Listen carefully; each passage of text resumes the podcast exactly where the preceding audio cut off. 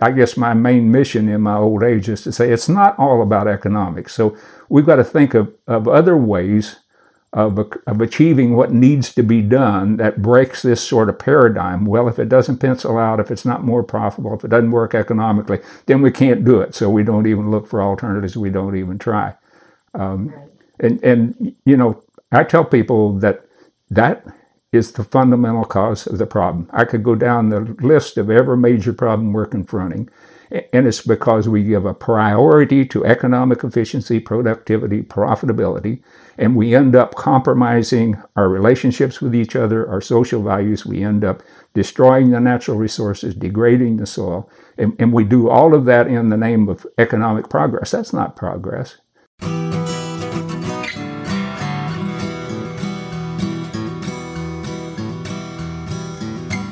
Welcome to the Real Organic Podcast. I'm Linley Dixon, co director of the Real Organic Project, a grassroots farmer led movement with an add on organic food label that distinguishes soil grown crops and pasture raised livestock. You just heard from John Ikerd, agricultural economist and professor emeritus at the University of Missouri. John speaks to a very timely situation in this interview. Just this past week, the dairy brand Horizon, which is owned by the $25 billion multinational corporation Dannon, canceled 90 contracts with organic dairy farmers in the Northeast. So Horizon is no longer working with dairy farmers in the states of Maine, Vermont, New Hampshire, and eastern New York. It's simply more cost efficient to get milk from the giant 10 to 20,000 cow dairies in the arid West, where precious groundwater is being drained from the aquifers for hay and grain, and the facilities have been caught not putting their cows out to pasture, as is required by organic law. These giant dairy facilities are also using a loophole in the organic law to source conventional calves rather than organic calves. The cancellation of contracts by Horizon in New England is simply devastating to those dairy farmers, many of which have been in the dairy business for generations, never mind the economic and social impact on their communities. Listen for John to explain how big industry players like Dannon use methods like overproduction to position themselves to put small farmers out of business and control the market. Ironically, Dannon is a B corporation, supposedly committed to environmental and social sustainability standards. This is the first part of a two part interview because John and I had a long conversation. I really wanted to press him so we could truly understand how small farms can be more successful in spite of so much consolidation in agriculture. This has been the trend in conventional agriculture and is now impacting organic. Now let's jump into the first half of my conversation with John Ikerd. I'm speaking today with John Ikerd. John is one of the most eloquent proponents of family farming and sustainable agriculture. He's professor emeritus of agricultural economics at the University of Missouri and author of several books and essays, including A Return to Common Sense, Small Farms Are Real Farms, which is right up here in my corner. I love that book, John. Thank you. Um, yeah, and you you speak all over the country too uh, until COVID. Now you're speaking on Zoom all over the place. I imagine. Yeah. John, you're a personal hero of mine, well, and you. I'm so excited to be speaking with you today. So hello. Yeah, hello. I'm I'm honored to be uh, with this uh, this very prestigious collection of people you have put together for the virtual conference this year. So thank you for inviting me. Yeah, it's pretty amazing when you talk about uh, soil health. How many people feel that that you know we've got all that in common, so we can come together around that right. issue for sure. Right. So uh, you you write a lot about the decline of family farms and rural communities affiliated with that, and I'm wondering how you became so passionate about those issues in your life. Well, I, I, grew up on a small family farm, a small dairy farm, and spent the first 17 years of my life there. And this was back in the days when we actually didn't even have electricity or running water when I first started out on the farm milking cows by hand and this sort of thing. So I was, I grew up on a family farm, two brothers and two sisters, and my mom and dad, and so on. And so I really had a good taste of that. And then when I went into high school, I was in the the Future Farmers of America at that time. So I was active in there. As, as I've make presentations from now and then, I say I I believed in the future of farming. That was in the creed, you know. Believe in mm-hmm. the future of farming with a faith born not of word but of deed, achievements won by past and present generations of farmers, promise of better days through better ways. So I, I really bought into all of that. But the small farm that we were, we were on, the small dairy farm, there wasn't room for anybody except one of us to stay there, and my younger brother all he ever wanted to do was farm, and the rest of us all had other things that we could move on to. But I never got away from that, and I went to college at the University of Missouri and got my degree in agricultural economics. And I went out and worked in private industry for a while, thinking, you know, the thing I ought to do is go out and make some money and this sort of thing. It, it didn't really didn't fit me, uh, and I came back to graduate school then to get eventually got my PhD in agricultural economics. But my motivation through all of that was this basic idea that what we were doing within the university system was there to help the farmers. It was there to to realize this vision that I'd had as a FFA member of better days through better ways. And so I, I, I believed in that all the way through. And then I got a job after I got out of uh, graduate school. I took a position in extension where I would be spending I always had at least half of my time, even though I taught and did research, at least half of my time was out working with farmers and people within rural communities. So, so I, I, I never really gave up on that. And that's one reason I gave up on industrial agriculture. I, I saw that it wasn't doing those things that I'd been told that it would do and the things that I believed it would do for so long. But I've, I think I've always been connected to that. And if I hadn't grown up on a farm, in a, in a, a good family farm, um, it, it, would probably have been much more difficult for me, you know, to be a critic of the industrial agricultural system. So that's that's where I am, and that's where I've continued, and I still believe there's a there is a good future in in small to medium-sized family farms, but not in the industrial approach to farming. In sustainable agriculture, organic agriculture, regenerative agriculture, all of those approaches to agriculture that are basically management intensive to begin with, that's what makes the farm smaller. But, but where the farm is a way of life as, as well as a way to make a living. I, I think that's the critical thing that a lot of people are missing in organic and regenerative agriculture. If it's just another way to make money, we end up right back where we are with industrial agriculture, the large commercial operations. And we see a bit of that in the organic. That's I think that's the reason the real organic uh, kind of movement came about is because of industri- the kind of industrial system moving in when it's about profit. And then we got to recognize that if we just continue to try to maximize economic efficiency and productivity, we'll end up right back where we started. The, the I'm an economist, agricultural economist, and the, the economy is, is to be a means to, to some greater end. Uh, money has no value except what you can get with it. And if you don't know why you need it what you're going to use it for, I can tell you, you'll never have enough.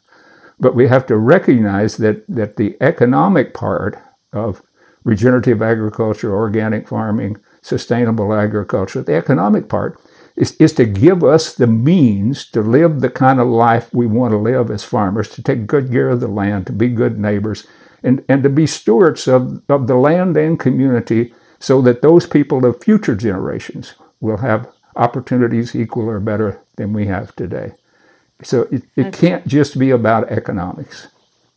Yeah, it's interesting, John, uh, because when we were fighting for the integrity of organic uh, at the National Organic Standards Board level and the National Organic Program, we were often told, you know, that this is they're just fighting for a way of life, and that's that shouldn't be considered when we're defining what organic means. And so, I'm curious. You know, you grew up on a dairy farm. What was that farm like? What was that way of life? What are we at risk of losing? Yeah. Uh, how many how many cows were you milking? How how much land yeah. was there?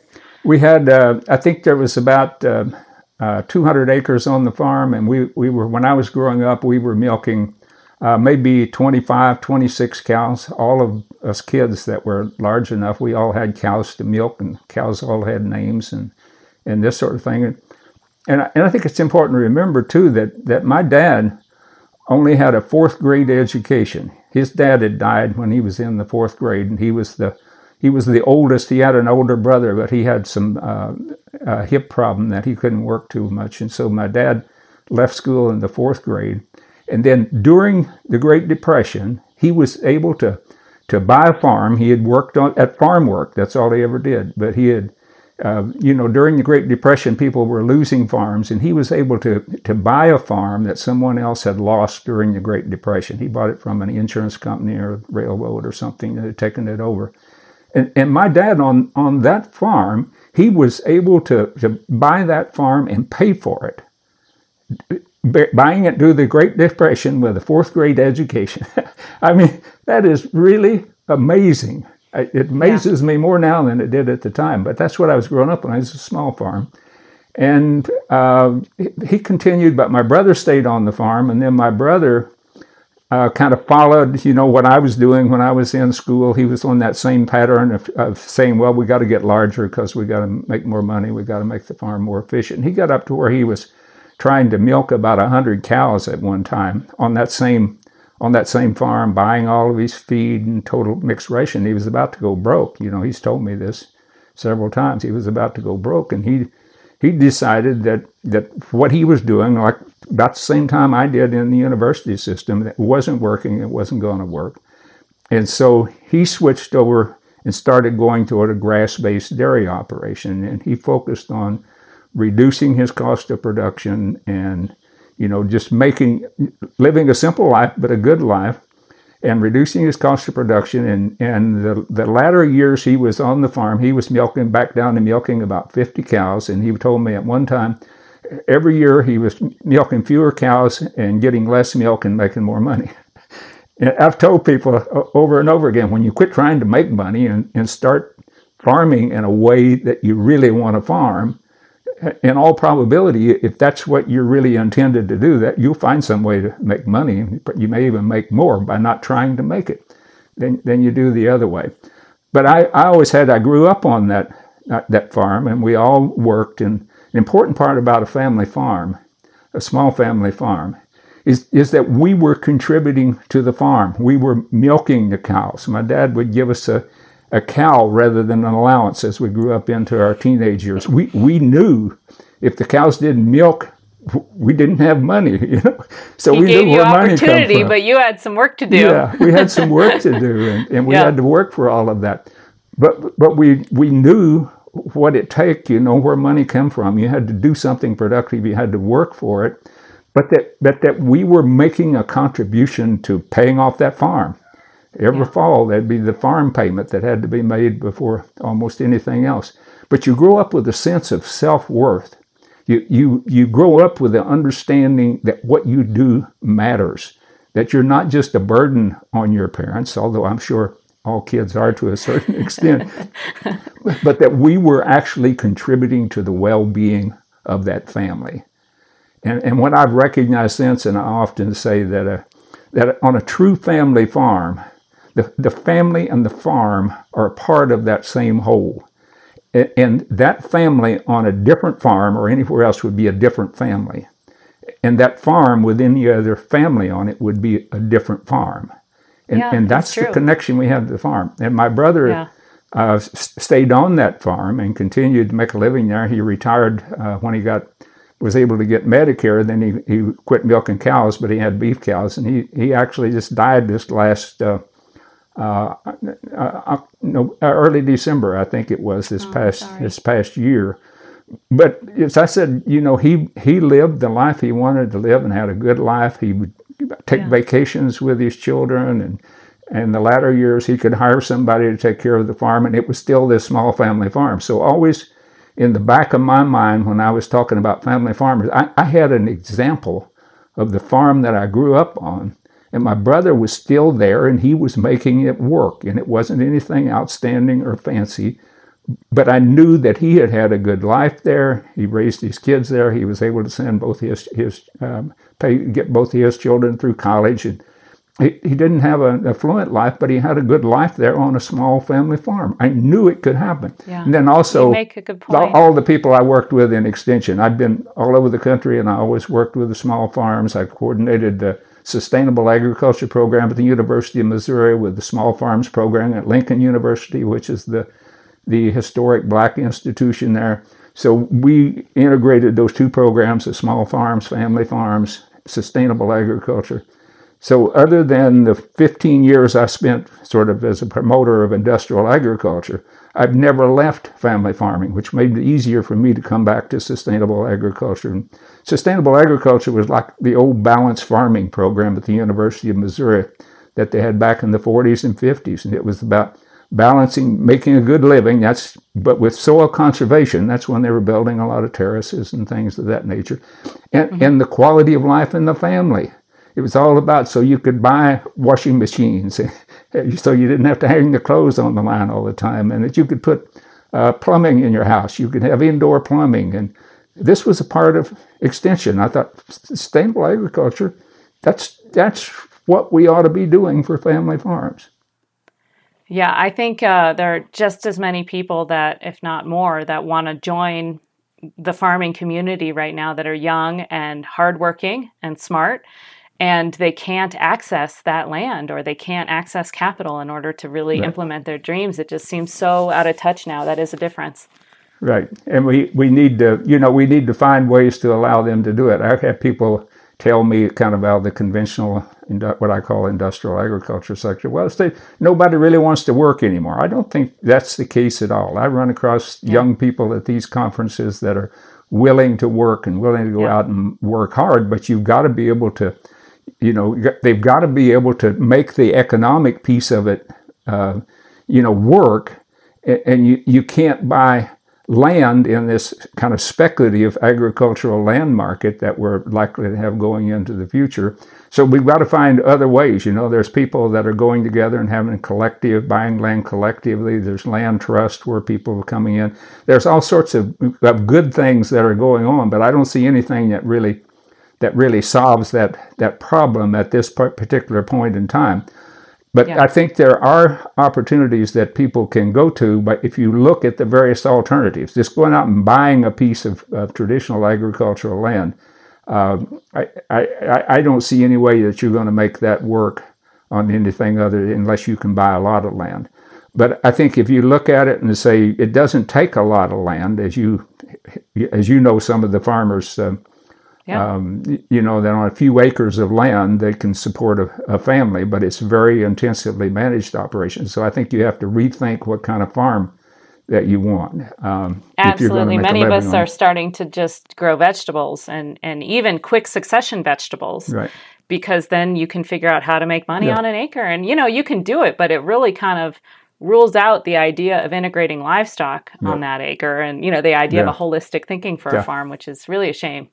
Yeah, I think if you can find a farmer, kind of an older farmer that still has the values of family farms, and, and you could work out a, a long term leasing arrangement of some sort that you could get a piece of land and then you could work your way in and, and be on that land for some period of time. But I think, again, uh, if you approach that strictly on an economic basis, then it's probably not going to work. But if you can find a landowner that shares your ethical, social values of trying to recreate a sustainable family farming kind of agriculture, and they have an opportunity to contribute in their later years to helping you to make that happen. So again, I think it's it's getting beyond that that um, thinking about well, this is just purely a, an economic acquisition we're making here, and so somehow or other we have to come up with enough money to to buy it or enough money to pay a competitive lease price on it or something of this nature. And so I think we have to look for opportunities, but we really need to change change public policy so that we give people access to land. I've,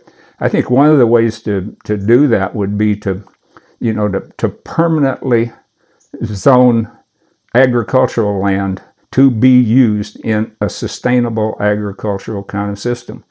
And Excellent. I think you'd say, well, you'd have to compensate people, let's say, for have a much higher value if you were going to do that, like we do with land trusts. But, but I think if you took it on the other hand and said anytime land is zoned up, you're basically zoning down from kind of the speculative uh, ability to use farmland now as a long term investment to having to use it as a source of income. So that's kind of zoning down. If, if everywhere you took a piece of land on the urban fringe somewhere that where you're expanding out into the countryside and you said that's going to be zoned up from agriculture to residential commercial, the, the landowner didn't do anything. to deserve that increase in income or increase in wealth that come from that. That was a grant from society. Society said, okay, you can use it here. Now you can use it in a different way. You didn't do anything to increase the value of the land or anything. We, we ought to be taxing away a big part of that unearned kind of increase That's in radical, wealth. John. I know, but we ought to be doing I, that. I totally agree. And then we Yeah. ought to we ought to be doing that to compensate people, and then we would have agricultural land, and then you would be able to make a higher return per acre, probably on a smaller operation if you had it, if you could actually buy it at actual farmland value. But another Yeah. thing I think is realistic as well. The biggest obstacle, or one of the really big obstacles to young farmers today, is that they can go out as a young family and they can work hard and, and make it work. But it, they've got children, it's a family farm, and then it comes along and how are we going to pay for the children's education? Or, or the other thing is that hit you even sooner, uh, particularly when you start having children. How are we going to pay for health care? I've said the most important farm policy in my mind to, to get more new beginning farmers is is to say, okay, let's let's provide everybody out here with uh, at least basic health care, so that one of the couple doesn't have to work to get health care. And, and let's go back to the way it was that gave me an opportunity to go to a university. At that time, the University of Missouri, there wasn't any any tuition. Fees were sixty-seven dollars and fifty cents a semester. That's you know I could come up Yeah. with that. I could work my way through college. So if, Yeah. if we had a way so that your their children could go through college, and you know grew up on a farm, you can probably still work your way through if you didn't have to pay for the fees and didn't have to pay for tuition and all this sort of stuff, and give give uh, farm families basic health care. Um, you know that are in the occupation, and you did away with those two major drains on income, then all of a sudden these smaller farming operations become a lot more economically feasible. yeah, and so the we- Affordable Care Act did a lot of that. Yeah. Uh, that that was a great start. Yeah. So we just gotta we got to think about something differently. I guess my main mission in my old age is to say it's not all about economics. So we've got to think of, of other ways of of achieving what needs to be done that breaks this sort of paradigm. Well, if it doesn't pencil out, if it's not more profitable, if it doesn't work economically, then we can't do it. So we don't even look for alternatives. We don't even try. Um, right. And and you know, I tell people that that is the fundamental cause of the problem. I could go down the list of every major problem we're confronting, and it's because we give a priority to economic efficiency, productivity, profitability, and we end up compromising our relationships with each other, our social values. We end up destroying the natural resources, degrading the soil, and, and we do all of that in the name of economic progress. That's not progress. W- Yeah, we have, turn- this mentality of cheaper is better. yeah. And we've got to turn it around and say, what we're here for is to take care of each other and take care of the earth. And economics allows us a, a more efficient means of, of, of getting the economic uh, means of, of accomplishing those objectives. The, the economy is, is simply nothing more than an inform, I mean, an impersonal means of, of interacting with each other in a way to meet our needs. If we go back to self-sufficiency, totally alone in the woods by ourselves, whatever, we don't need an economy. It's us in nature. So there- there's no economy. Now, if we want to go beyond that, then we've got to have family, we've got to have friends, we've got to relate to other people. But if, if we just meet our needs with people that we know by working together or bartering or trading or whatever, we have a personal economy, but we don't need money. We, everything. So when we think of economics today, we think of what I call the transition, I mean transaction economy. And, and that, that is simply where we were able to buy and sell things rather than do things for other people and they do things for us. And that allows us to meet our needs that are very important needs, even the basic needs, uh, by by getting things from people we don't know and we'll never know, and we don't know how it's produced. It doesn't matter as long as it meets our needs, and as long as it fits that sort of impersonal kind of thing, and that's that's where the that's where the what the economy is. It's simply a means of allowing us to meet needs, our basic human needs and, and wants beyond that, through impersonal means rather than personal means or rather than doing it ourselves. the the economy actually creates nothing of value other than than other than allowing us to to realize the value of somebody else uh, what somebody else has produced that we don't even know. But it, it's nothing more than allowing us to transition that, and we've allowed this sort of economic thing to take priority over over our relationships with each other and our taking care of the earth and various other things. And until we, we get over that and see economics as simply a means of meeting our needs, it's not what we're trying to do.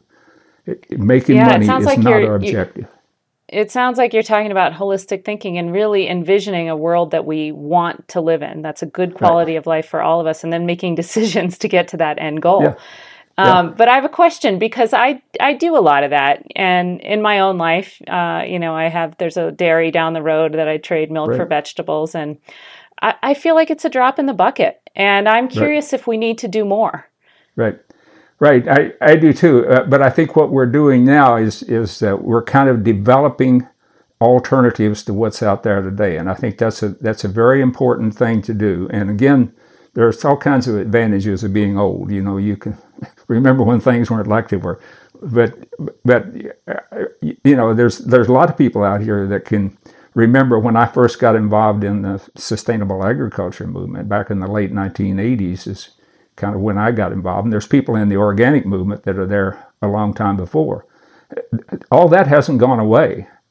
Whenever we first started talking about sustainable agriculture, nobody knew what it was, and we talked about low input sustainable agriculture. And we were talking about going back to farming with a hoe and using fish heads for fertilizer and things like that. Everybody was making fun of it, and and the corporations didn't want anything to do with it, and they said it was all you know just being pessimistic and so.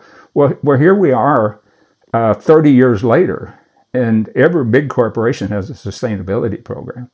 Yeah. Uh, you know, organic agriculture got so popular that the industrial agriculture wanted to take it over. So, so that's grown in popularity. The local food movement, you know, all of that growth came in the 90s and it's kind of leveled off in terms of farmers markets. But I think the main thing here is that, that local foods is kind of moving into the future by going online and and having food hubs and, and people are coming together. And I think that's one of the keys we could talk about. But the biggest obstacle I think out here is how do we re, rebuild those relationships that we abandoned, you know, when we went to the exchange economy out here.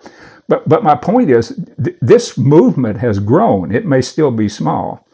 Uh-huh. But I go back again to my childhood. We had local markets. I'd say 80, 90% of our food came from them 50 miles of, of our farm. A good bit of it we grew on the farm, but we had local flour mills and local canneries and local uh, meat packing plants and and all of those things were in the communities. There was a town of Springfield about 40 miles away. It was the largest place, but you know, if you went as far as Springfield, you could find about anything in the way of food that came to the yeah. local grocery store and where we bought it and this sort of thing.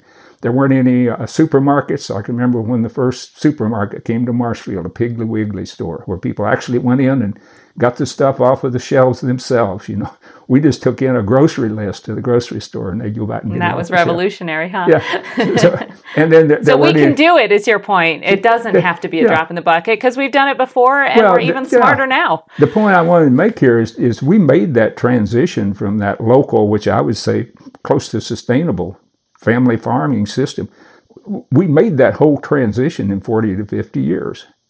And, and it all happened basically between the years of the 60s and 90s or late 50s and late 90s, you know, that period of time. We made that whole transition because the food system hasn't really changed that much in the last 20 years. After it got taken over by corporations, they just get bigger and do things faster and all of that. But the basic nature of it hasn't changed all that much. But what I'm getting at is the the industri- the sustainable agriculture, organic permaculture, now the various things that all have the same thing.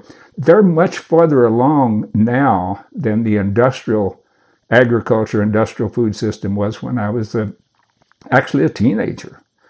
Um, I can remember in grade school, industrial agriculture was the steam engine that that uh, went from farm to farm to uh, pull the threshing machines. Everything else was done with horses uh, that you know you look at that old steam engine you say that's industrial agriculture is that going to take over farming i mean you couldn't think about plowing a field with a with a steam engine.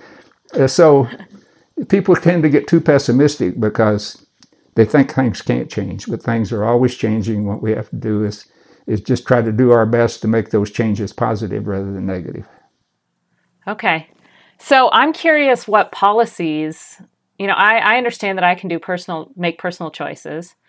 But what, what policies can we right. enact to, to kind of make a bigger impact? Uh, and I'm actually curious what policies we have been enacting to make industrial agriculture rise to the point that it has yeah. as well. Well, I think that's the one thing that a lot of people don't understand. Industrial agriculture is tremendously efficient. You know, it, it applies that uh, industrial model of specialized, standardized, consolidate into larger and larger operations. I'd, I'd probably make a farm work like a factory and fields and feedlots work like biological assembly lines. But the thing is, it, it's efficient, but it's very fragile.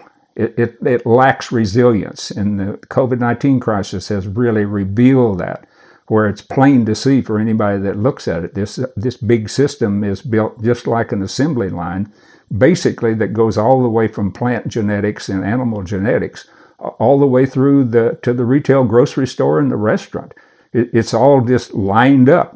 You, you, used to talk about you know competitive markets and this sort of thing. Most of the markets we used to have uh, farm level markets and wholesale markets and and I mean, yeah, wholesale markets, retail markets, the whole range of markets that coordinate. It's all coordinated now by big corporations that decide what the genetics are, how it's going to be produced. A lot of it's produced under comprehensive contracts, how it's going to be processed. Everything is lined up. So you've got an assembly line full of, of grain, in particular what we saw in livestock because they're perishable. You've got an assembly line full of, of, of product coming, starting with the breeding animals and starting with the genetics, and it's moving through that system.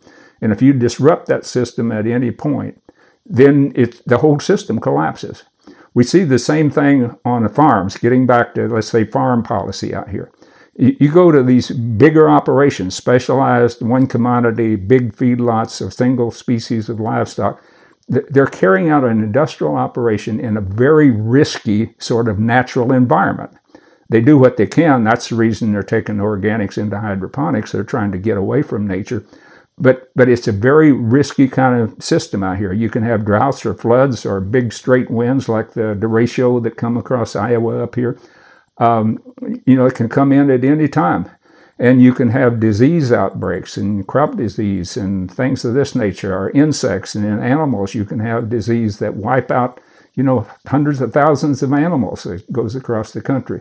Well, the only thing that makes that economically feasible from the standpoint of its lack of resilience or its riskiness is that, that we, the taxpayer, through farm programs, step in and absorb the large share of that risk. And I go back to the 1960s. We really had a transition in farm policy in the 1970s in the Butz uh, uh, Nixon mm-hmm. administration during that period of time. That's when agricultural economists convinced the policymakers that we had to focus on productivity and efficiency and forget about family farms. But at that time, we shifted over and we changed the nature of farm policy. So we started t- absorbing the risk of this industrial agriculture, where it was through uh, price supports, or now most of it comes through government subsidized crop insurance. We pay uh, uh the last figure I saw more than 60% of the total cost of crop insurance. So there's going to be huge crop insurance claims across Iowa. And we, the taxpayers, are going to pick up most of the payments and we're going to pick up virtually all of the administrative costs of putting that money out. We'll have disaster payments on top of that. When you have an outbreak of disease in a big livestock operation, as we've had with layer hens here in Iowa and we had with uh, uh, small feeder pigs, uh, smaller, then you have the government step in and absorb those. I c- calculated one time at one point for all of the laying hens that had been lost in this I don't remember what kind of disease it was. Taxpayers were paying about $14 a bird, and we were paying to clean up and disinfect the facilities for the people so they could continue to operate in this big operation. So, first thing you got to do is we got to recognize that the money that the taxpayer thinks that they're putting out here to support family farms are supporting this industrial system of agriculture. And if you pulled out all those all of those supports, all of those subsidies, which you can't do all at one time. That you know, we don't want to be cruel and this sort of thing. You, you couldn't, this system wouldn't be sustainable. It's, it's efficient, but it's fragile. It's like mm-hmm. a, a natural ecosystem that's evolved to the to the greatest point of efficiency. If you pull one species out, the whole system collapses. That's that's kind of what where are we going with industrial John, that reminds me of the southern corn leaf blight. I'm a plant pathologist, and in the 70s, do you remember that? All yeah. of the corn had this one gene from for cytoplasmic yeah. sterility, and it made everything, yeah. even though there were different varieties out there, it made everything susceptible to that disease. Yeah. So that's the fragility you're talking about. Yeah. So what we need to do now is is we need to start transitioning those funds, and I've been involved with some people that have put together some proposals. There was the uh, uh, Data for Progress put together one on regenerative agriculture and the Green New Deal, and all this is consistent with the Green New Deal. But what we proposed in in that program was is that we'd say, okay, if farmers that want to transition to sustainable agriculture or regenerative agriculture, you know, organic, this this whole range, or if you want to start a farm in that area, then then what we ought to do with farm policy is that we ought to ensure those farmers, as long as they're taken care of, they need they need to present a plan which says that we're going to make a transition and we're it's going to take us some time. It's risky to make any kind of a change. But but we're going to you used to talk about parity prices, and that's why we got into price supports when we were actually supporting family farms. What I'm talking Will about is explain what parity is. Most people don't know what parity yeah, is. Yeah, yeah. but but I'll, t- I'll, I'll get into that uh, next. But but what we need is to ensure parity incomes. For those farmers that are making the transition, it's, they're, they're, they're doing something for the benefit of society as a whole and for future generations. And there's no reason we shouldn't be using funds now that we're subsidizing industrial agriculture with because it didn't feed the hungry and it's not producing good food and a whole lot of things. And we need to, to, to absorb the risk of that transition by ensuring those families a, a parity income with non-farm families in that particular area. And this would allow a lot of these young people that we were talking about a while ago, if you implemented a policy like that, and they would go out and that if they had a, a bad year during the early years of that, that they knew that, that, that their income would be made up. And I propose doing it through the income taxes, like we do uh, uh, earned income tax credits. And that's been, was even proposed by uh, Richard Nixon and uh, uh, Milton Friedman and all those people talk about negative income tax and that sort of thing. That's that's basically what I'm talking about. So if you have a shortfall, then instead of you know subsidizing big crop producers, what you go in and you make up that shortfall, and you could file your, estimated taxes on a quarterly, monthly basis, and if you're running low, then you'd get a supplement, and then if you're running high, then you'd make a payment.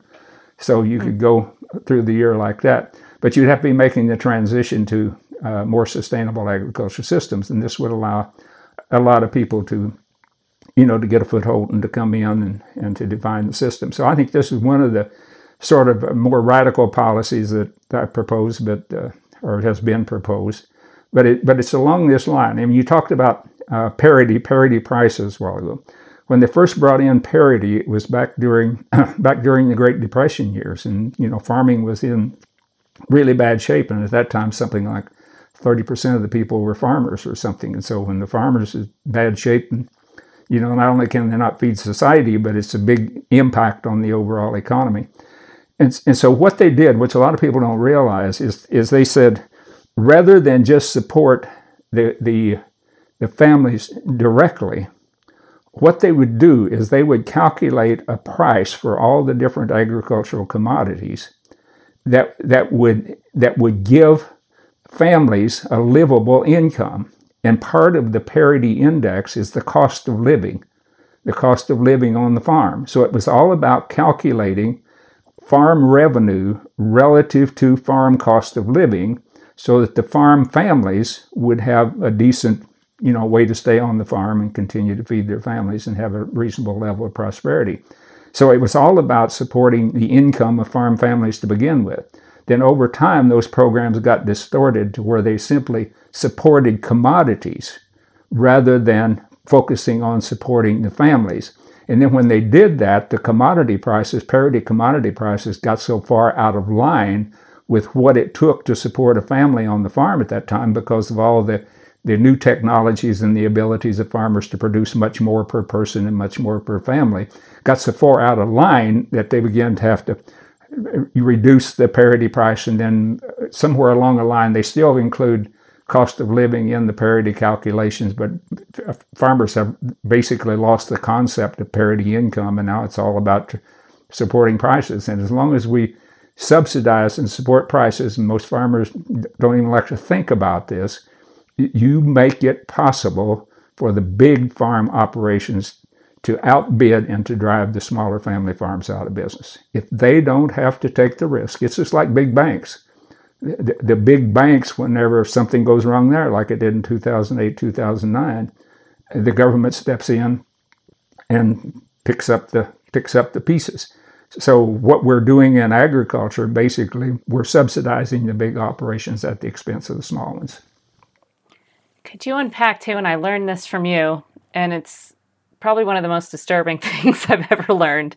Um, so I, I want everybody to know this, but when when we seem to have overproduction, or right now we've got a glut of milk, even in the organic industry, we have a glut of organic milk. What happens is the industrial operations tend to expand and right. produce more during this time. Would you explain why they do that yeah. and how they're able to do that? Yeah. Uh, to begin with, and I, I, know this for sure how it happened in pork because I was in Missouri at that time and we had uh, what's called a mail in records program. And we had enough hog producers in Missouri at that time that we knew what the kind of the family farming hog operations, what their cost of production were, and so on. And, and there's a wide range of cost of production among typical farms out here. So we could calculate the most efficient one third, the least efficient, and the, and the one third in the middle. So when the big operations wanted to come into Missouri, Premium Standard Farm was the first one that went into North Missouri. When they wanted to come in, eh, they shared their cost information with the people in the extension service the University of Missouri because they wanted the university to help promote you know their operation. They were promoting it as a real economic development strategy it was a depressed area of the state. So we had we knew what they were using as a feasibility study. In fact one of, one of the people in my department which made it uh, you know very touchy for me had developed a report which is basically promoting corporate hog farms as a as a rural community development strategy. Uh, so somebody that I was working with asked me to take a look at that report, and I did. And I compared how many people would be employed and how much money they would make in, in this feasibility study for the industrial operation. I compared that to our actual records of the family farmers, hog farmers in Missouri. And my conclusion was is that we were going to displace three independent Missouri hog farmers for every job that we created in these industrial mm. in these industrial operations. But okay, so so why do they continue to come in? Well, they were more efficient than the least efficient third, up to about a half of our independent producers. So they could come into the market and then they could outcompete them and stay longer, and, and they would eventually be forced out of business. The other part that a lot of people didn't look at is that once you have that portion of the market that you either own, like Premium Standard Farm actually owned owned the facilities, or you've got under contract, then you've got an assured flow of product, regardless of what's happening in in the other other part of the market. So when you get in a period, uh, price cycles, uh, agricultural prices have always been cyclical. I was a livestock marketing specialist, so we used to study those things. So you get a period of oversupply, which is typical in milk, is typical, it used to be typical in hogs and chicken and everywhere. You get an oversupply. What usually happens is you lower the price, wholesale price. The packers would lower the wholesale price because they've got more product to move. They need to move it. They'll lower the wholesale price. Retailers lower the retail price, and so you move that product through the market at a at a lower price, and eventually the prices come back up. But what you do if you've got a lot of product under contract, is, is you just lower the price as your wholesale price or retail low enough to move your product through the market, but not low enough to clear the whole market.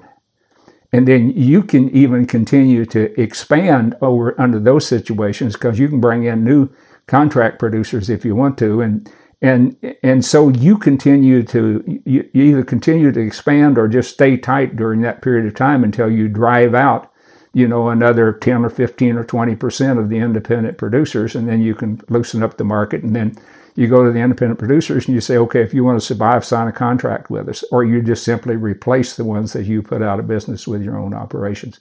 They learned that in the chicken business. Um, there were some restrictions on, it was a little bit different in, in beef, but it's exactly what happened in hogs, and that's what's happening in dairy. Once they get the big operations get a, a foothold into the market, then they, they use that in times of surplus. They know that what they can do during these periods of time, they continue to expand, which keeps pressure on the independent producers, and eventually you force the independent producers out. Now, I don't know if that's where we are in the dairy business now, but in the late 90s, I'm sure you still hear people talk about when you had hog prices, 8, $9 a hundredweight. They hadn't been that low since the Great Depression. That wasn't the market price. That was squeezing basically the last of the commercial independent producers out of business. We may be there on dairy right now, where this is a this is an intentional expansion, even if they're just breaking even in the short run, because they're positioning themselves to take the rest of the market. So they have that assembly line for dairy that they've already got for hogs and already have for chickens. They, they want large operations that can deliver tra- trailer truckloads of milk, tanker truck loads of milk. They don't want to deal with any farmer that can't operate at that level, and those plants are set up to receive so many of these tankers every day, and they have to keep them coming continually. Can't depend on independent family farmers that may go out of business or may not or whatever. You got to keep those tankers moving, and so that means you have to control the whole system.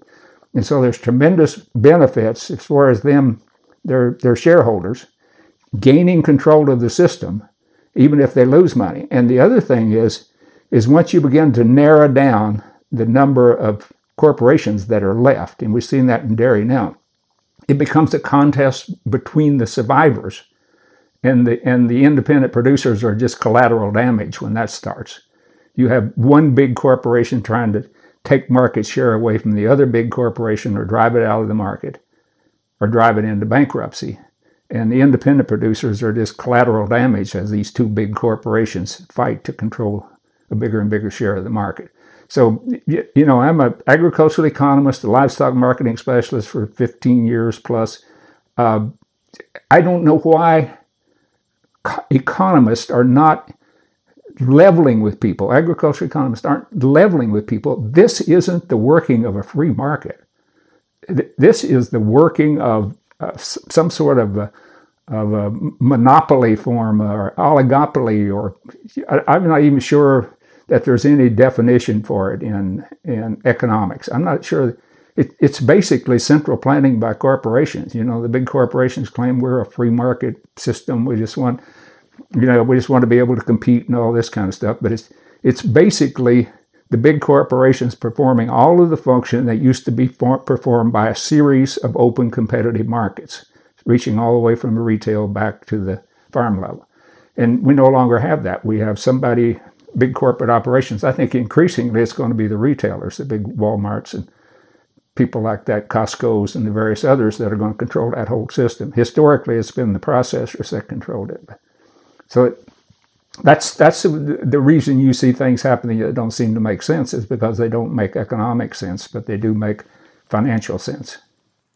Yeah, and when you talk, I mean, I want to cry for all the farms right. that are lost and a beautiful way of life. But at the same time, we haven't even touched on the external costs that these large Absolutely. industrial operations inflict. Could you touch on that?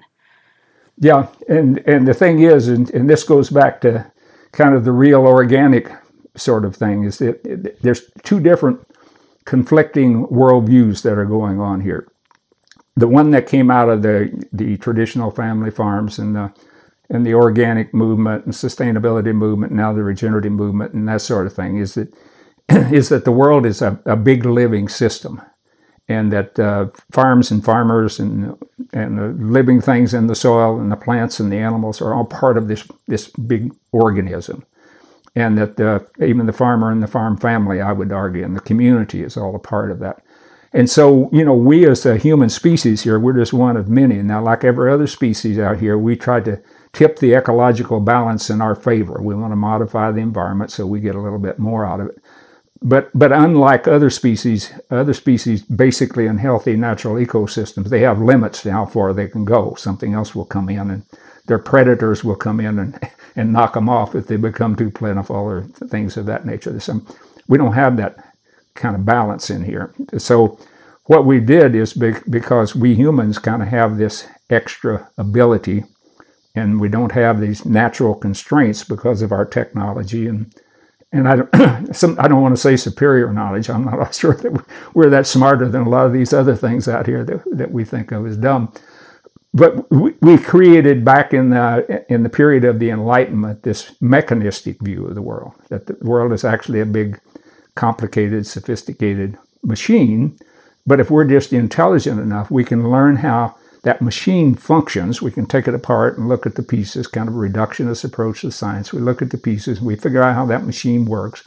And then we can manipulate it. And so all of these living things out here, the plants, the animals, the things in the soil, whatever, we can manipulate them. And if we can't figure out how to manipulate them, we'll just, we'll just annihilate and replace them with some other technology or something of this nature and and so that's that's this kind of industrial system kind of evolved out of that mechanistic view of the world that the farm as I mentioned before, and we used to tell farmers that you know you got to make the farm work like a factory without a roof, and fields and feedlots are just biological assembly lines. So you have to control those natural processes so that you can make them function like you want them to, and that's what I was talking about the assembly line in the food system. It's that mechanistic view that we can manipulate and control and anything we don't need, we can just kill off and replace with a synthetic pesticide or fertilizer or or machine, or if we don't like the way things are constructed by nature, then we can reconstruct them through genetic engineering or something of that nature, and we'll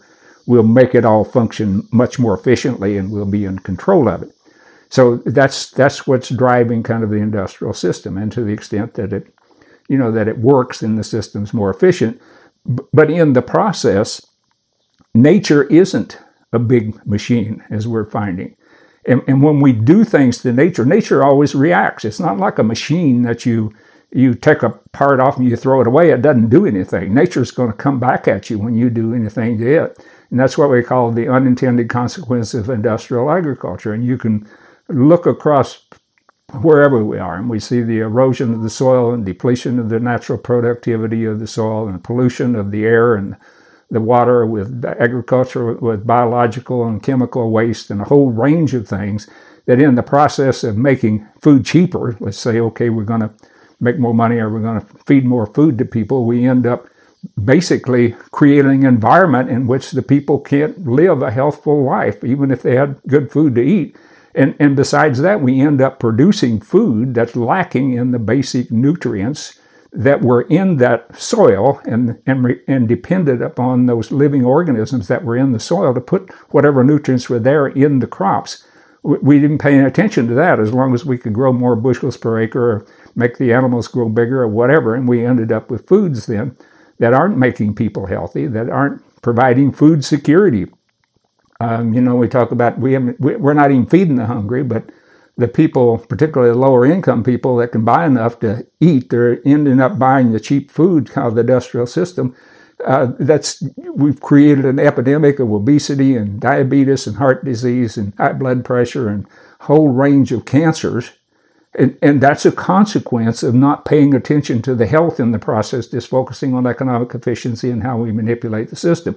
And then we think, well, we can manipulate the medical system, and if we make all those people sick, then we'll find some way to sell them medicine and give them a cure and all that. It's just, but it's all that worldview that somehow we can manipulate this thing and make it work. And, and we're still driving that when we talk about the issue of climate change. Probably the the most money and the biggest investments are in how do we manipulate nature now so that we deal with climate change. And a lot of farmers don't like it when I say it, but I'm just saying just going out and pay farmers to put carbon back in the soil, that's that mechanistic thing. You're, you're dealing with nature and what you're going to do is pay somebody an economic incentive, which is what got us in the problem in the first place. And you're going to say, well, all you have to do is get carbon in the soil. Pretty soon we'll have huge carbon sequestration industrial farming operations that will be reaping millions of dollars of government subsidies to I don't the, trust it either, John. I think that they're going to rob the carbon from another piece of land and then calculate, you well, know, the, get the gains from this one. I so I don't trust well, the system I either. I think they'll do all of that as well. But I'm just saying, even if even if they are, even if they could accomplish it, but the problem is, and, and this goes back to the food system that if you have the worldview that this is a living system and that we're a part of it, which I firmly believe it is, and I think that's what real organic is about. It's a that the farm and the farmer is part of an organism, a community is an organism, and we're in that organ. If if you take that reality and you put a, a mechanistic farming operation in that reality, you're inherently going to create conflicts because the system you're producing food with is in conflict with the larger natural system and the social system within which that system must function, and it has to get all of its productive resources eventually from nature by one means or another.